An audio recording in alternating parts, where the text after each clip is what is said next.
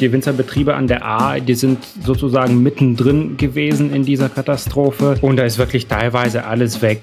Also der Keller, das Gebäude, wo man das verkauft hat. Aber einige Weinflaschen konnten noch gerettet werden, allerdings sind sie voller Schlamm. Wie der sogenannte Flutwein jetzt den Winzern beim Wiederaufbau helfen soll, hört ihr gleich. Und wir schauen auf den aktuellen Stand in Leverkusen. Dort kam es gestern zu einer schweren Explosion in einem Tanklager. Aufwacher. News aus Bonn und der Region, NRW und dem Rest der Welt. Heute ist Mittwoch, der 28. Juli. Ich bin Julia Marchese. Schön, dass ihr zuhört. Und wir starten wie immer mit dem Nachrichtenüberblick aus Bonn und der Region. Bonn wird Weltkulturerbe. Der niedergermanische Limes hat die Aufnahme in die Liste der Weltkulturerbestätten geschafft. Somit kann sich auch die Stadt Bonn mit diesem Siegel schmücken. Das ehemalige Römerlager im heutigen Bonner Norden war Teil der Kette von Befestigungen entlang des Rheins. Besser bekannt ist der Abschnitt als Nasser Limes. In Anlehnung an das Römerlager wurde der frühere Stadtteil Bonn Nord 2003 in Bonn Kastell umgetauft. Das zuständige Komitee der UN-Organisation für Bildung, Wissenschaft, Kultur und Kommunikation traf die Entscheidung zur Aufnahme in die Liste der Weltkulturerbestätten am Dienstag aus seiner Sitzung im chinesischen Fuzhou. Der Kultimbiss Freundlicher Imbiss in der Beuler Hermannstraße muss weg. Bis Dezember darf die Imbissbude noch bleiben. Dann entsteht dort ein Wohngebäude mit drei Etagen und einer Tiefgarage. 25 Jahre lang verkaufte Mohammed Parvez Sayed Currywurst und Pommes an dem Standort in Beul. Nun sucht er händeringend einen neuen Stellplatz für seinen roten Container. Viele Kunden sind von der drohenden Schließung überrumpelt. Manche wollten Unterschriften sammeln, um die Schließung zu verhindern. Aber der Verkauf des Geländes steht schon fest. Die ersten zwölf Jahre stand Sayed jeden Tag in seiner Imbissbude. Seiner Familie zuliebe führte er dann samstags einen Ruhetag ein. Sayed hofft, dass er bis zum Ende des Jahres einen neuen Standort für seinen freundlichen Imbiss findet. Am liebsten würde er in der Nachbarschaft bleiben. Die beiden Bonner Alexander Scharf und Sayat Gawami haben eine App entwickelt, die gedruckte Bonusstempelkarten ersetzen soll. Statt im Portemonnaie werden die Stempel dann digital auf dem Handy gesammelt.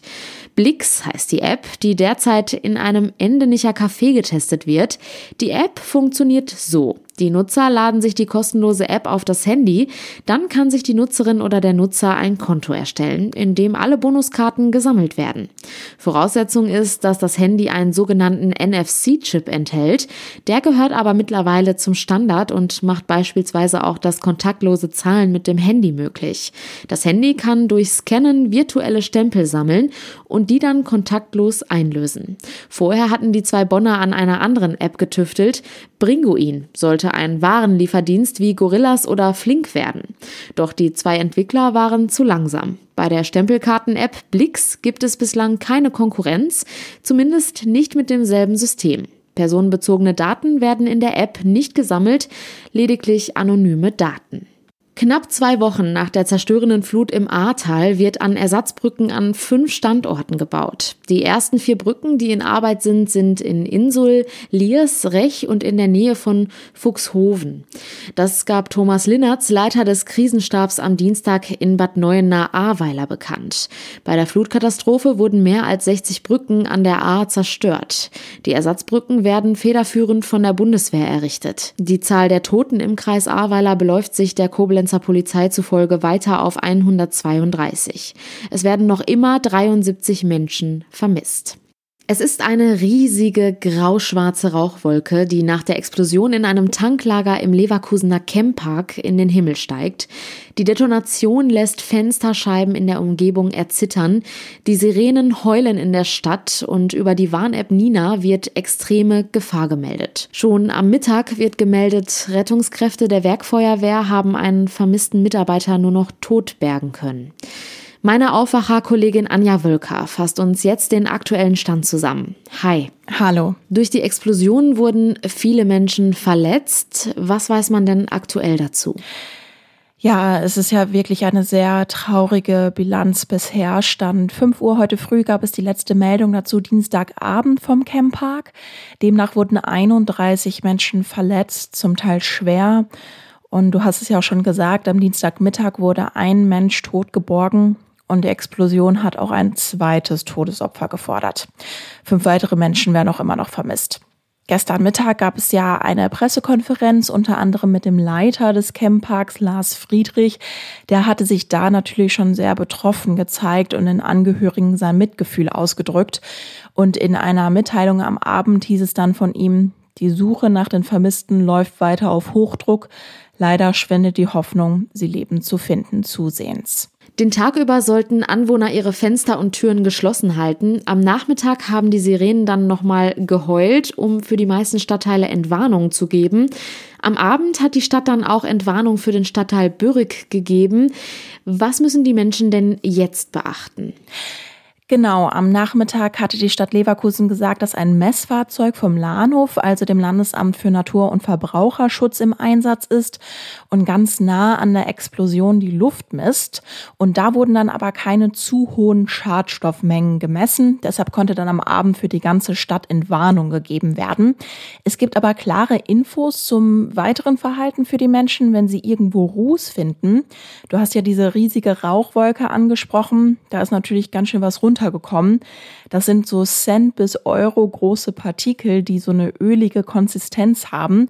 Und welche Stoffe da genau drin sind, das kann man noch nicht sagen. Und deshalb sollen diese auch nicht angefasst werden, bis das Lahnhof genau sagen kann, was da eigentlich drin ist. Besonders in Bürrig und Obladen soll also kein Gemüse gegessen werden. Die Spielplätze und Gartenmöbel soll man nicht nutzen wenn man da drauf irgendwas erkennen kann, sondern wenn man was entdeckt, dann soll man sich an eine Bürgerhotline wenden und die Nummer dazu packen wir auch in die Show Notes. Der Brand war am Mittag gelöscht, aber die Frage, die natürlich im Raum steht, ist, wie konnte es überhaupt zu dieser Explosion kommen?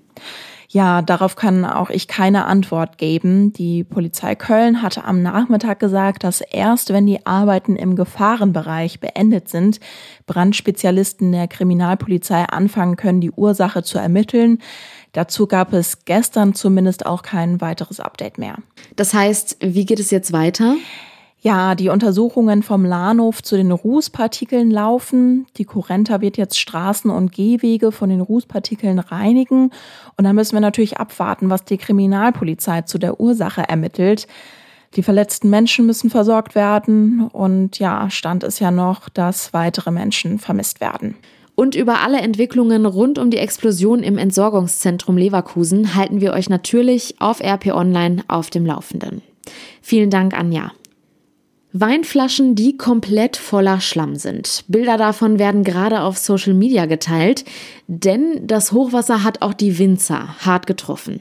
Entlang der A gibt es 170 Winzerbetriebe. Dort befindet sich das größte Rotweingebiet Deutschlands.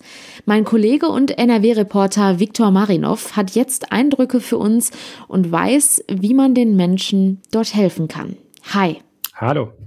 Wir alle kennen ja die Bilder von den zerstörten Häusern, Autos und vollgelaufenen Geschäften. So muss man es sich ja wahrscheinlich leider auch bei den Winzern in der Region vorstellen, oder? Ja, genau. Die Winzerbetriebe an der A, die sind sozusagen mittendrin gewesen in dieser Katastrophe. Und da ist wirklich teilweise alles weg. Also der Keller, das Gebäude, wo man das verkauft hat, der Lager und auch noch die ganzen Instrumente und Geräte, die man ja für den Weinanbau braucht, die sind auch entweder weg oder einfach kaputt. Der Wein wird ja auch beispielsweise in diesen großen Holzfässern gelagert. Wurden die auch zerstört? Viele von ihnen, ja. Also Flaschen, Fässer, das Wasser hat fast alles mitgenommen. Also die Winzer an der A sprechen davon, dass mindestens die letzten zwei Jahrgänge weg sind. Da geht's um Rotwein. Das heißt, der braucht ein bisschen, der muss ein bisschen im Fass liegen, also ein bisschen Lagerzeit braucht er. Und die Jahrgänge 2020, 2019, die da schön vor sich hin gereift sind, die sind jetzt zu einem sehr großen, großen Teil einfach weg. Du hast mit dem Bauern- und Winzerverband Rheinland-Nassau gesprochen. Was haben Sie dir von der aktuellen Lage erzählt? Man kann ja nur denken, dass die wahrscheinlich auch total traurig und zerschüttert sind. Naja, die befinden sich wie alle anderen jetzt so ein bisschen in diesem Aufräummodus. Die schaufeln Schlamm weg, schauen sich noch die Schäden an und konnten noch gar nicht wirklich sagen, wie hoch der Schaden ist. Sie wissen sehr, sehr hoch. Also allein dieser verschüttete Wein, über den ich gerade geredet habe, da schätzen sie, das kostet so ungefähr 50 Millionen Euro. Und damit sind noch gar nicht diese Instrumente in Begriffen, die Lagerräume, die Häuser. Also die sind relativ schockiert. Sind denn auch sämtliche Früchte, also auch die Trauben zerstört worden? Das ist die eine gute Nachricht für die Winzer, dass dieser Wein in Steillage ja relativ hoch liegt und so weit ist der Fluss die A äh, tatsächlich nicht gekommen. Das heißt, die allermeisten Trauben sind noch heil. Also die Schätzungen sind so 70, 80 Prozent der Früchte haben es überlebt. Das heißt, es wird keine volle Ernte geben, aber irgendeine vielleicht doch. Was muss denn dann jetzt noch mit den Trauben gemacht werden? Jetzt geht es vor allem darum, die Trauben zu sprühen, die zu schützen vor Anfall, vor Pilzen, also der Regen und danach kam ja sehr viel Sonne, sehr starkes Sonnenlicht, also diese Witterung hat den Trauben natürlich zugesetzt und die müssen besprüht werden. Dafür fehlen die Geräte, wie ich schon erwähnt hatte, die sind ja alle kaputt. Hm, da haben die Winzer aber sehr viel äh, Solidarität von anderen Winzern erfahren. Also so Kollegen von der Mosel zum Beispiel sind einfach dahin und die haben Hubschrauber organisiert und versuchen jetzt wirklich die letzten Früchte, die noch da sind, zu retten. Ich habe es schon am Anfang gesagt, auf den Social-Media-Kanälen sieht man immer wieder Bilder vom sogenannten Flutwein, also eben die verschlammten Flaschen. Es geht um Aktionen, um die Winzer jetzt zu unterstützen. Was gibt es denn da für Möglichkeiten? Genau, beim Flutwein geht es vor allem um, um, der, um den Wein, der es noch überlebt hat. Ich hatte ja gesagt, die meisten Flaschen sind weg, aber nicht alle. Ein paar sind noch da und die kann man jetzt als äh, sogenannten Flutwein kaufen und damit die Winzer finanziell unterstützen. Die bieten verschiedene Pakete an und da bekommt man äh, diesen hochwertigen Wein aus der Region. Man kann aber auch direkt spenden. Dafür haben die auch ein, zum Beispiel die Winzergenossenschaft Maischoss hat ein, extra einen Verein gegründet, da kann man auch einfach spenden. NRW-Reporter Viktor Marinov zu den betroffenen Winzern der Flutkatastrophe. Vielen Dank. Danke dir. Ja, und auch das Land NRW unterstützt durch finanzielle Hilfen die von der Flutkatastrophe betroffenen Kommunen. Insgesamt sind durch das Soforthilfeprogramm des Landes mittlerweile 65 Millionen Euro zur Unterstützung der betroffenen Gebiete ausgezahlt worden. Wie die Gelder verteilt wurden und ob das für den Wiederaufbau ausreicht, darüber spreche ich jetzt mit unserem Chefkorrespondenten für Landespolitik, Maximilian Plück. Hi. Hallo, grüß dich. 65 Millionen Euro ist eine Menge Geld, aber reicht das, um die schweren Folgen der Flutkatastrophe überhaupt aufzufangen?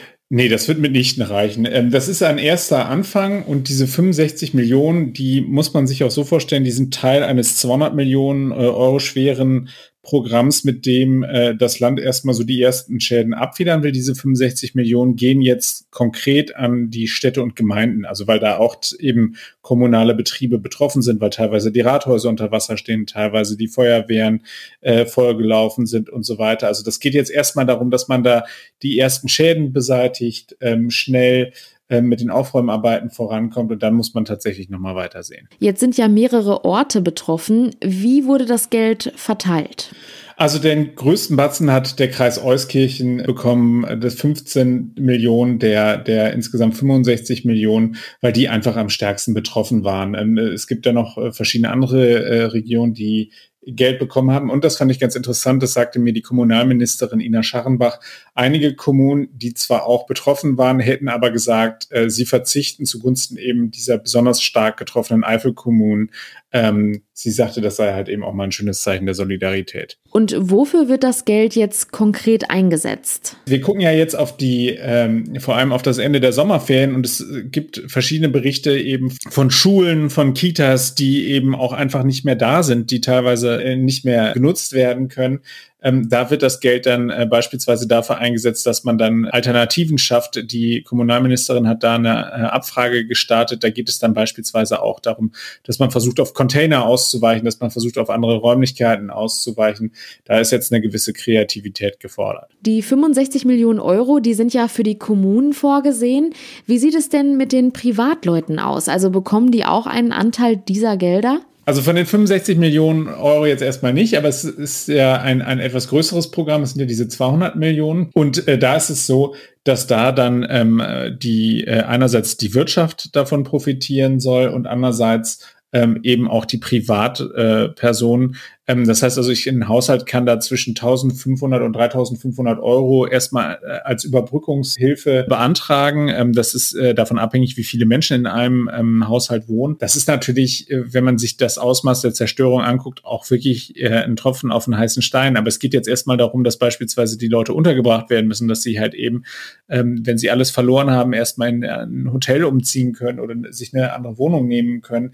Und da laufen die Hilfen jetzt an. Da gibt es, muss man man ehrlicherweise sagen, weil wir uns noch recht am Anfang befinden, jetzt noch nicht so großes Datenmaterial, aber da sind insgesamt ähm, 110,5 Millionen Euro für äh, Privatpersonen zur Verfügung gestellt worden. Die Soforthilfen für die Wirtschaft laufen auch erst noch langsam an, muss man sagen. Da hatte ich Kontakt zum Wirtschaftsministerium, die haben gesagt, ähm, sie hätten insgesamt 205 Anträge mit einem Volumen von 1,025 Millionen Euro. Also das ist noch nicht jetzt irgendwie die große Hausnummer, aber da wird in den kommenden Tagen sicherlich noch mehr kommen. Da geht es jetzt erstmal darum, dass die Leute sich sortieren. Hm. Schauen wir noch mal auf die nächsten Schritte, vor allem aus politischer Sicht. Wie geht es weiter? Der äh, Geschäftsführer vom Städtetag NRW, Helmut Didi, hat mir gesagt, wir brauchen jetzt äh, ganz klar noch mal eine Übersicht dafür, wie groß die Schäden tatsächlich sind. Und dann muss dann halt eben auch entsprechend Geld kommen. Dann müssen Bund und die Länder dann eben entsprechend sich dann positionieren und dann eben dann einen Ausgleich schaffen. Es gibt tatsächlich jetzt ähm, ein Treffen, was anberaumt worden ist für Mitte August äh, eine Sonderministerpräsidentenkonferenz mit der Bundeskanzlerin. Dort soll eben über diese Aufbaumittel gesprochen werden. Äh, Ministerin Scharrenbach sagte auch schon, dass sie davon ausgeht, dass es sich um einen großen Milliardenbetrag äh, handelt, der dort dann eben zusammenkommen wird, um eben diese Schäden abzufedern. Äh, sie hatte da verschiedene Beispiele gebracht. Es war eine kleine Gemeinde, Kall, äh, die beispielsweise äh, alleine schon äh, Schäden in Höhe von 45 bis 50 Millionen Euro da zu verzeichnen hatte. Daran kann man mal sehen, was da jetzt äh, in Gänze auf uns zukommen wird. Ähm, genau, also da ist, glaube ich, der erklärte Wille aller, dass dort äh, viel Geld schnell und unbürokratisch zur Verfügung gestellt wird. Maximilian Plück mit den Infos zu den finanziellen Hilfen für die von der Flutkatastrophe betroffenen Kommunen. Herzlichen Dank. Sehr gerne. Und diese Themen sind heute außerdem noch wichtig. Der Entertainer Helge Schneider hat seine weiteren Strandkorb Open-Air-Konzerte abgesagt. Schneider habe Respekt für das große Engagement des Veranstalters, der mit dem Konzept Live-Konzerte im größeren Rahmen möglich gemacht habe. Er persönlich passe aber nicht in dieses Format. Damit entfallen in NRW die Termine in Mönchengladbach und Bochum. Der 65-Jährige hatte zuvor am vergangenen Freitag einen Auftritt beim Strandkorb Open Air in Augsburg abgebrochen. Wer eine Corona-Infektion überstanden hat, kann sich ab sofort ein elektronisches Genesungszertifikat im Impfzentrum ausstellen lassen. Ein Termin sei dafür nicht notwendig. Zum Schluss noch ein kurzer Blick aufs Wetter. Und das bleibt leider wechselhaft. Im Tagesverlauf sind vereinzelt Schauer und kurze Gewitter möglich. Es gibt aber auch lange niederschlagsfreie Phasen. Die Temperaturen liegen zwischen milden 22 und 24 Grad. Und das war der Aufwacher vom 28. Juli. Kommt gut durch den Tag. Ciao. Mehr Nachrichten aus Bonn und der Region gibt's jederzeit beim Generalanzeiger. Schaut vorbei auf ga.de.